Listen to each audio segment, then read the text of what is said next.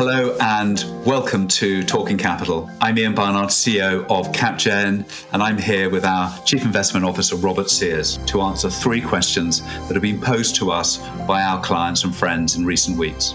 For those who don't know us already, CapGen is a private investment office for families with capital. We are go anywhere investors, so in the course of these episodes, you can expect us to cover any question across any asset class in any region of the world, from bricks and mortar to portfolio derivatives. In summary, this is a podcast where we answer the questions playing on the minds of sophisticated long term investors. Do subscribe if that sounds up your street, and you'll enjoy two episodes a month of Talking Capital. So, Robert, we've talked over these uh, episodes about how 2022 uh, was very much a story of rising interest rates and therefore rising discount rates and therefore falling valuations. And of course, 2022 was a story of both bonds and uh, and equities falling. But we've drawn attention to the fact that that was really the story of 2022. And what we hadn't seen, but were watching for in 2023, was uh, earnings to fall, and therefore not only would you see discount rates rising and values falling, you would also see the E going down. Uh, so uh, earnings season's just started. Robert, what what are we what are we hearing and seeing? What are analysts um, leading us to expect from uh, this first of the 2023 quarterly earnings numbers? Yes, I think earnings are certainly going to be quite pivotal. Um, what we've seen, obviously, in markets has been this big liquidity-fueled rally at the start of um, at the start of the year, um, with a lot of the names that were most shorted going up the most. So, arguably, earnings look less important, but really, earnings, as if if we're right, could be a driver to the downside. And what have we seen so far? Well, it's it's still early days. I think this week is quite a pivotal week in the US. About a third of the companies are reporting. Some of the big mega cap tech names are reporting this week. Uh, and what we're expecting to see is top line uh, revenues uh, to take a hit. So that that effect of decreasing demand is going to feed through to growth. Um, but also, more importantly, it's going to be on profit margins and we've already again the, the signs of that starting to come down. So really profit margins in the US was super high in 2021 around 13% and they're coming down probably around 11 11.5% um, so we we are expecting to see that contraction as a lot of the pressures um, on margins from higher input costs and less of an ability to pass through those increased prices um, to consumers. So i suppose that's where uh, we're, we're, likely to see the pressure. Now, clearly, headline uh, earnings surprises, growth uh, and revenue surprises still a positive. They're always positive because uh, of the nature of these things. But the actual uh, sort of amount uh, that it's surprising to the upside is, is much lower than average. Um, so we're already seeing that impact from the earnings so far that that it does look on the negative side. So not a disastrous earnings season, but we're starting to see some of the pressure. And more importantly, it's thinking about what the companies are saying in terms of their forward guidance um, on uh, future layoffs. Again, we've seen some of that on the tech side, but we haven't really seen it on the uh, on the industrial and some of the other um, consumer-facing names. So, future layoffs potentially. Talking about potentially the um, the impact on investment. So, again, there are we going to see investment get pulled back? Um, on it, on the back of or on the expectation of reduced demand. So I think it's the future messages are pretty important. And at the same time, we're likely to hear less talk about inflation and supply side shortages. So less talk on that side. That was more the story of last year. More talk this year about uh, margins coming under pressure, finan- uh, financing conditions getting tighter. So I think that's somewhat of the, the, the setup. And really, we're likely to see earnings come down. We're already seeing the, the peak from last year. Are we at the bottom of, of the earnings cycle? Definitely not. But I think again, the market is always anticipatory, especially with earnings. So the bottom of the market in terms of prices is never the bottom of the market in terms of earnings recession, but we're still some way to go before that bottom the earnings recession, which again, a lot of the good news is priced into the market, which is why we need to be um, somewhat cautious with our positioning going forward. I suppose the one downside at the moment is what we are hoping to see is more differentiation and earnings get rewarded or punished and becoming more of a stock pickers market. And that's not so much been the case so far this year. So there's been less evidence of that. Um, some companies, I, I certainly on the plus side, there's been less of a bump up if you really surprise the downside, there can still be a, a bit of a drop. Um, but that's somewhat something we we really would rather a market less driven by macro, more driven by fundamentals. But at the moment, and certainly some of the evidence that's out there, um, a lot of the macro news is still driving uh, a lot of the uh, shares and a lot of the company performance. If we just um, step back for a moment from the earnings seasons, Robert, just link this a bit into one of the big themes that we've talked about now for uh, uh since we started doing this, which is the um, the, the, political impact of social and economic change, I guess. That's the idea that we've seen rising inequality, uh, we've seen populism, uh, we've seen uh, these these political responses to the impact of you know change that's going on, whether that's technology or the uh, the impact of China and so on. And at the same time, we've noticed that uh, profits as a percentage of GDP um, have been at you know historically very very high levels. So if one in a way steps back a little bit from you know the here and now of um, you know Q4 uh, quarterly earnings being being announced. The, the fact that profit margins, as you mentioned, uh, are, are coming under pressure is perhaps a bit of an inevitable consequence of our response to this, you know, rise in inequality and, and political pressures. Yes, I think there's there's certainly some uh, there will be some truth to that in the longer term. I think shorter term, it's that less of the driver. So that could be the the longer term trend of why profit margins may um, decline over a sustained period of time. But at the moment, more of the impetus uh, is surrounding those input costs. It's you suddenly faced uh, a pressure from energy prices, labor costs, um, financing costs, suddenly all going up, uh, and we're really coming into the period where the impact from uh, certainly on the interest rate side, that impact is st- is get, is getting felt by companies. So I think still it remains more that story short term. Um, and rather that longer term picture is potentially that headwind uh, for profitability over a sustained period of time. But equally, we should also look geographically. The US is somewhat of, of an extreme case. So, yes, profit margins extremely high in the US. One of the arguments for the rest of the world is profit margins are actually pretty low uh, in many other regions. Um, certainly, rest of the world, Europe, Japan, emerging markets. So there's more scope for those profit margins there, even if the general tide may face those headwinds from some of the long term uh, socio-economic changes, but there's still potential reversion to the mean. Uh, so even if the mean is re- reducing, if you start at a lower base, it gives you a bit more support. So I think uh, at the heart of it, yes, that's one downside, one uh, negative for, for equity owners in the long run, but it's also a reason why the next 10 years you maybe want to look outside the US uh, for, for bargains um, when you're uh, putting together your equity portfolio.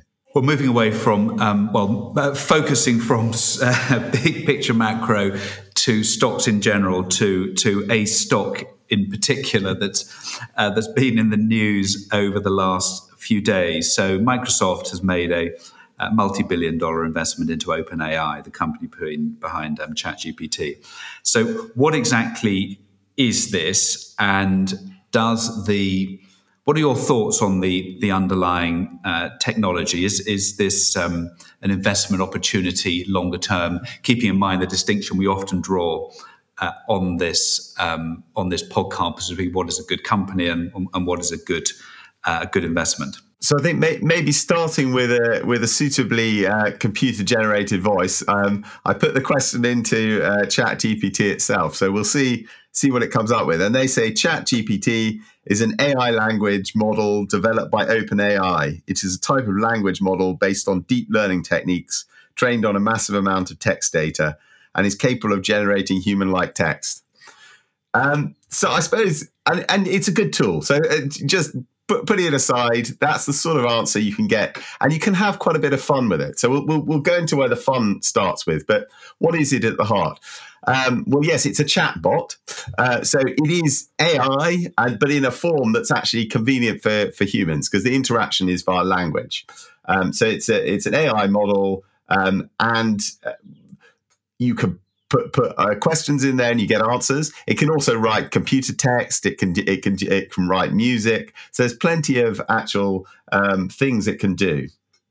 Um, but I think we start with this is somewhat of uh, the the sort of promo end of of the uh, AI revolution in many ways. This is a great tool that actually catches the the human imagination, um, and we've certainly seen that in user numbers. So when this was published and put out there, uh, it was one of the fastest uh, new technologies to get to a million users. It was in the matter of days, whereas you know going back, uh, uh Instagram, Twitter, Facebook took a lot longer to get to a million users. So it's really captured the imagination uh, because it's so easy to use and people can uh, have a bit of fun with it. And I think that's the key if we're looking at purely at today, that's actually the key benefit. It, it works as an advert. It's a bit of fun. People can um, try and see what really what AI can can do. But underneath, there is a real serious element to this. So if we take some of the company specific um, sides, um, why is Microsoft super interested in this? Well, um, the big argument is could Chat GPT be a Google killer? So Google seemed to uh, have this monopoly on search. Everyone uses to Google as a word to actually um, put, uh, go into a search engine. And ChatGPT, in many ways, could be uh, a rival to that. And certainly Microsoft's banking on that to, to a certain degree and hoping to use ChatGPT to, to power Bing, its search engine, uh, and try and uh, sort of capture some of Google's share into the future. And maybe that is the case. And that's certainly a really profitable business and a really great market to be in. Um, and it's got Google scared to a certain degree. There, a lot of uh, projects have been put on hold and uh, they really want to uh, pay attention to what Microsoft is doing. But I should say, Google itself has spent a lot of money and have a lot of uh, sophisticated AI tools themselves. They just haven't made them public. And that, in a way, I think when you use ChatGPT, gives you give you an example. If you try and use it, you put in questions, you'll see some of the limitations.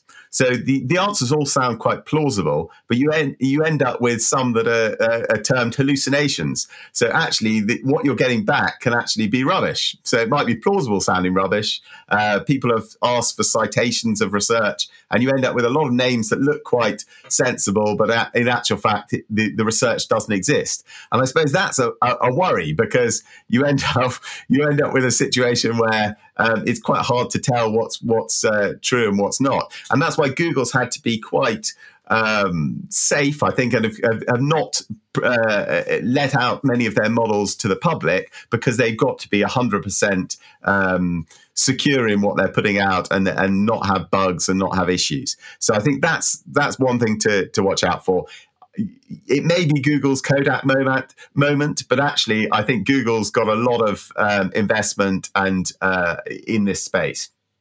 I think the second thing on a tech side, I would maybe mention is well, what do these models do? Really, you're putting out computers and you're training it it doesn't know what it's saying. It's all predictive. It's predicting what text to put next, uh, which is kind of amazing. And that sort of makes you realize uh, some of the limitations. But you put feed lots of text and data in. You train it so human users can train it about what are good answers, what what are not.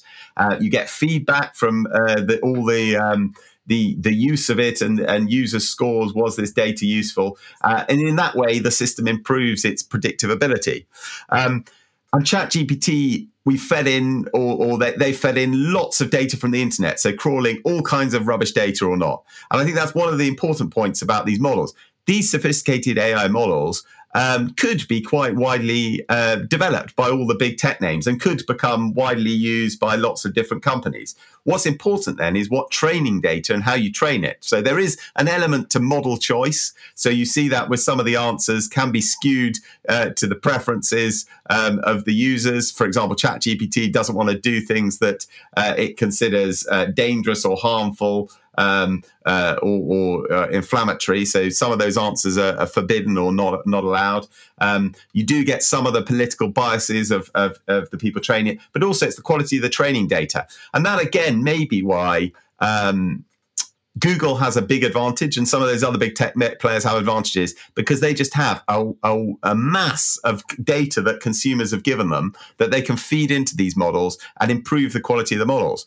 And I suppose that that itself gives them a, a, sort of one one leg up, but it does show the importance of, of data. So data providers may be a good um, investment into the future, and you can have specific data that can be quite valuable because if you have specific data in a certain field, actually you can train your model to give much better answers uh, for that particular use.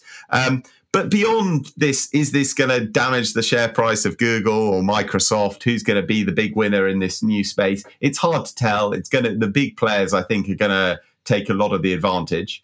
Um, but AI has a potential to impact lots of different parts of the economy. I mean, it is limitless, really, in terms of uh, the, the areas that could be affected. And we are in these early stages, so it's hard with your imagination to work out exactly uh, which areas are going to be affected the most. I mean, obviously, you can see ChatGPT itself can pass uh, Wharton's MBA, I think. It's passed the CFA, it's passed the bar. So, certain basic um, question and answers it can do, maybe not so much. Um, uh, areas where you need a bit more uh, intuition, a bit more creativity. Uh, copywriting is another example.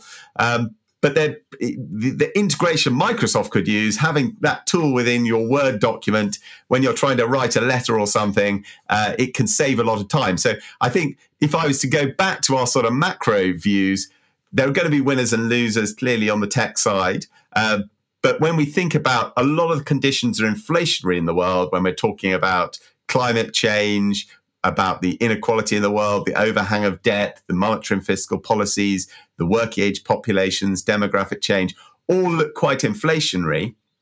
But actually, tech is man's big answer, uh, a big source for growth, but also can be quite deflationary. Um, so that's the one when when we're talking about that inflationary view, why you can't be completely uh, one sided on the view actually AI is a big uh, one of the big components potentially that could drive a, a, deflationary force back into the world and can help us with growth. So actually, it can be a good answer for investors into the future. You do want to be exposed, albeit at the moment it's hard to pick the winners and losers.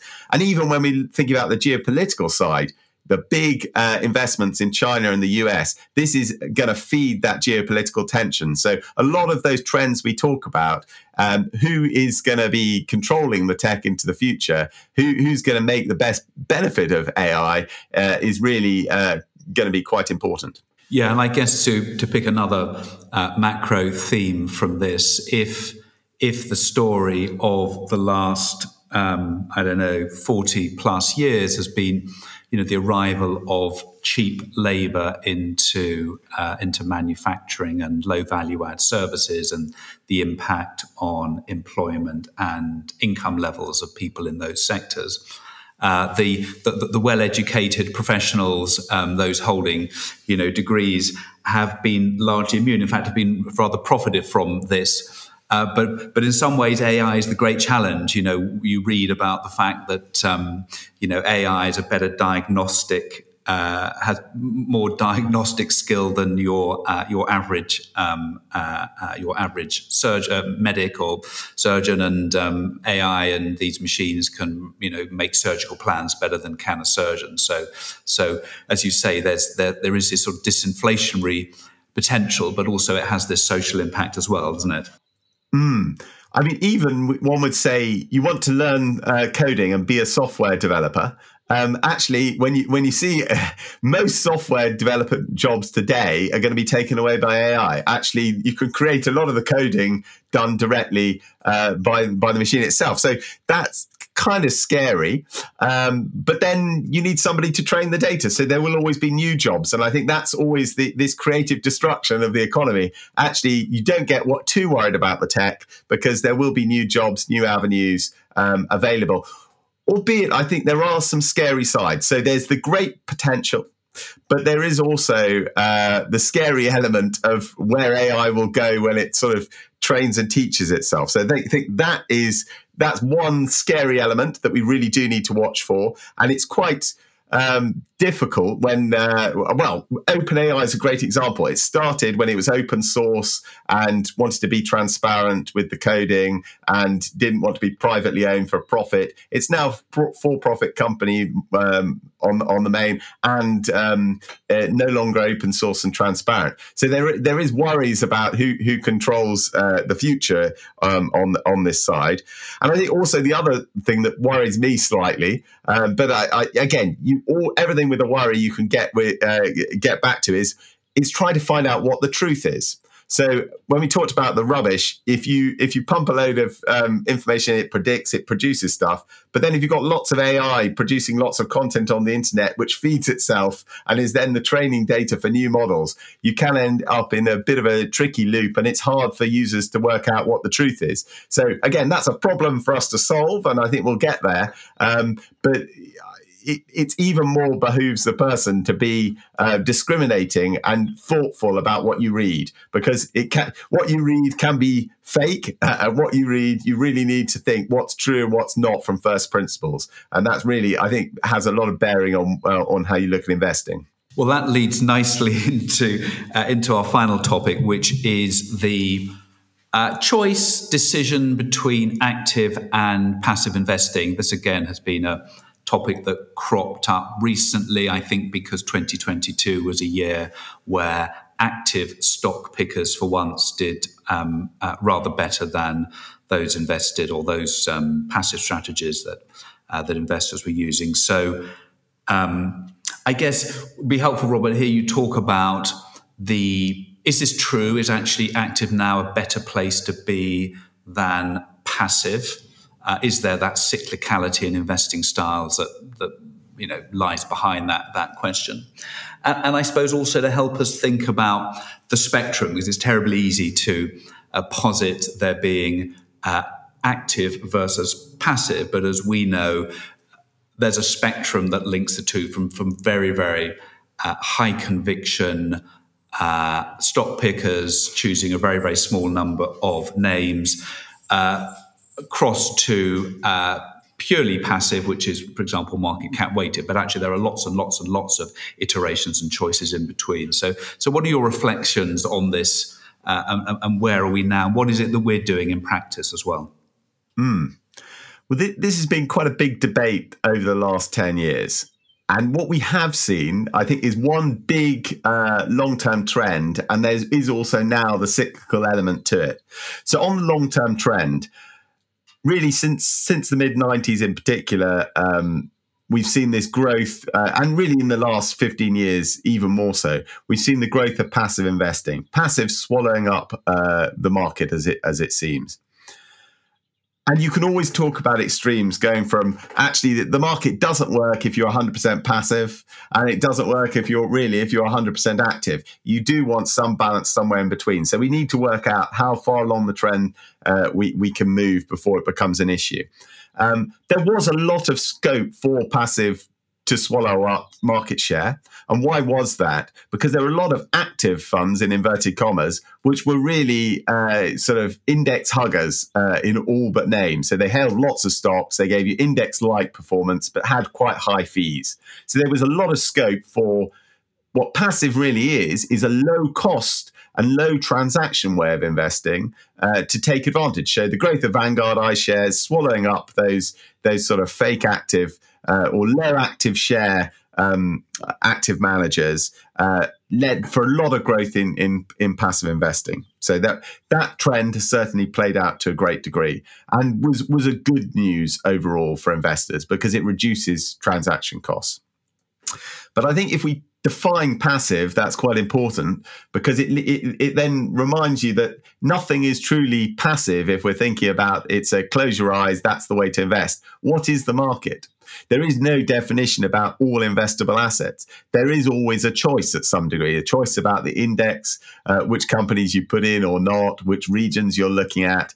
Um, and in many ways, ETFs now today are often used to create active portfolios what you're doing is less active stock picking, but you're doing active choice on which regions, which factors you want exposure to. Do you want a US index? Do you want a European index?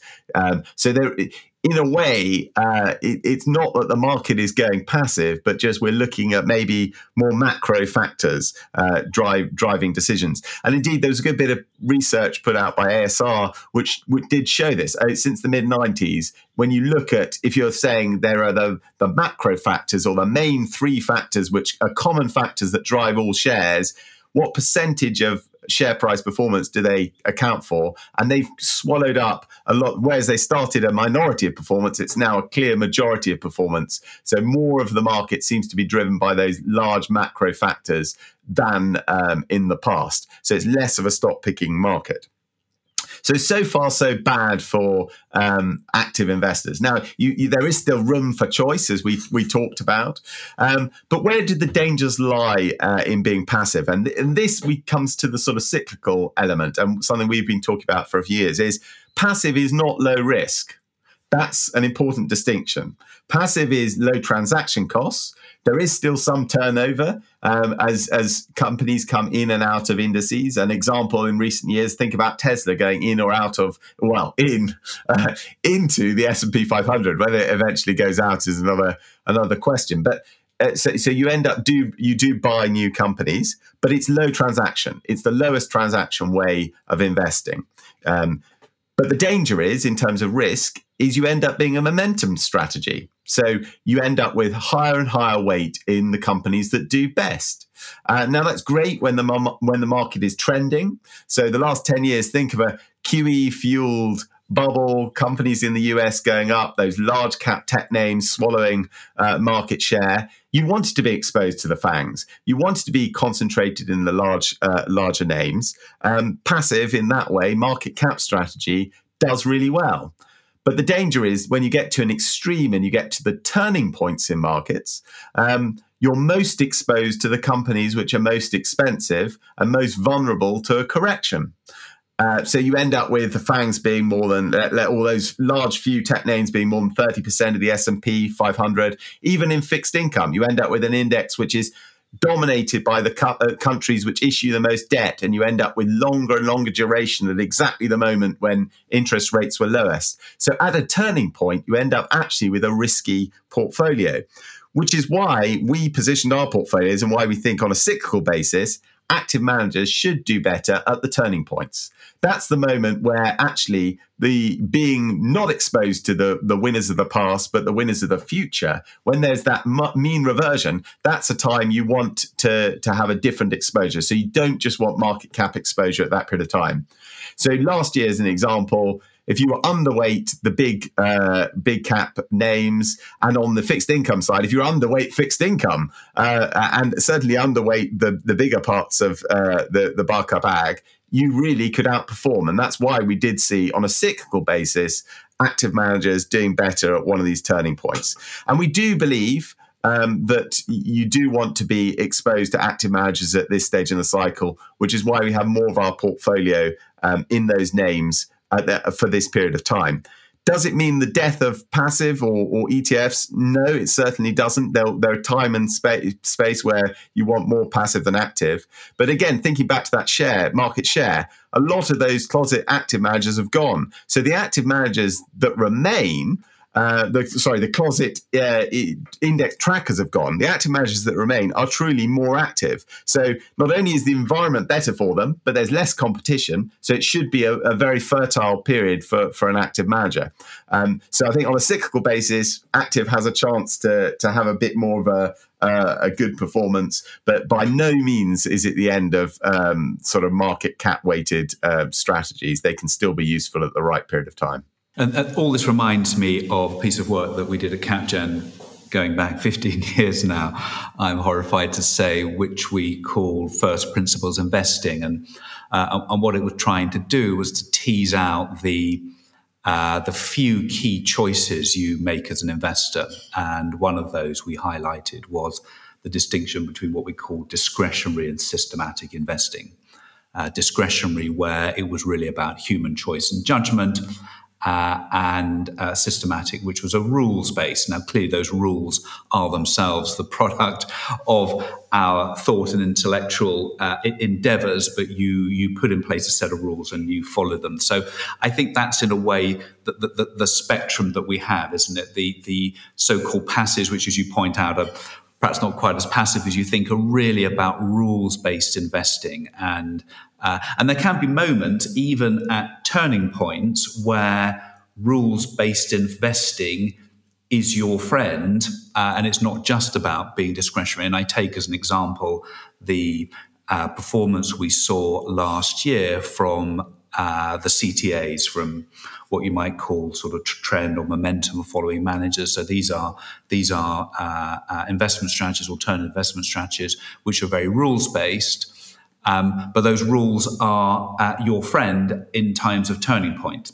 Uh, that that's fair, isn't it, Robert? Yeah, so unfortunately, even with these uh, different choices of strategies, there is always an active element, and that's, I guess, part of the job that we're we're doing as well. Is you don't want necessarily to be overweight these strategies the whole time, but at these particular moments, CTAs, futures trading managers, do really well when equity markets are suffering and you have trending markets across commodities and uh, fixed income. So being able to move your portfolio to be more overweight those at this period of time, or even last year when value does better against growth, you can uh, and we do within our portfolios have some exposure to systematic value, but also some exposure to to active value because there are different ways to approach uh, uh, approach these mispricings. You want to capture some of the wide mispricings of value being cheap against growth across lots of different regions and sectors, but equally there are some companies where when you look at the quant data, they then look cheap, but you need to be discretionary, dig under the surface, dig beneath the financials, which hide those bargains, those cheap hidden assets, or uh, the cheap earnings that is being uh, uh, hidden because of uh, bad short term performance. So I think there is always, uh, you, you do want balance between discretionary and systematic strategies, and you, there is an active choice about when you overweight one strategy versus another. So it is important, I think, balance, but also being a bit dynamic, which is hopefully what we try and do within within our portfolios. And, and it reminds us, I think, that investment is is uh, multidimensional or multi-factor. I think. Uh, we see, and, and, and, understandably, we see in uh, popular media the idea that investment is really just a judgment about how much pressure you put on the accelerator. Uh, there's a time to push hard on the accelerator, and there's a time to come off. Uh, that is to say, there's only one dimension that you're managing, which is call it speed, call it risk exposure.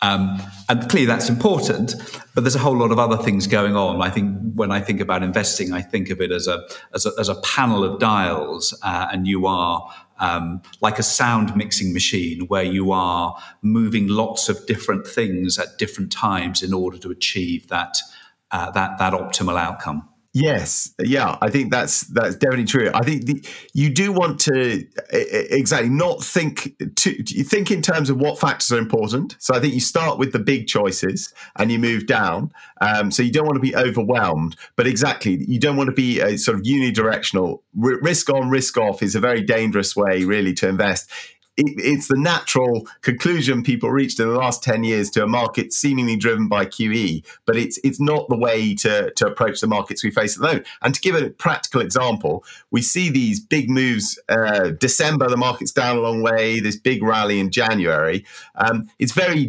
easy for investors. And I think one of the biggest dangers for this year, if we're, if we're thinking about the, the, the future, is uh, a lot of investors have been parking their money in cash. Now yields have, are offering uh, above four percent uh, in the in US dollars. So it looks like an easy, safe alternative. And a lot of investors were thinking bad times still to come. But if you do that binary, I'll put all my money into cash. When the market rallies a lot, like it has in January, that's the biggest risk to all those investors is it pulls you back in at the very worst moment because that fear of missing out suddenly catches catches up on you.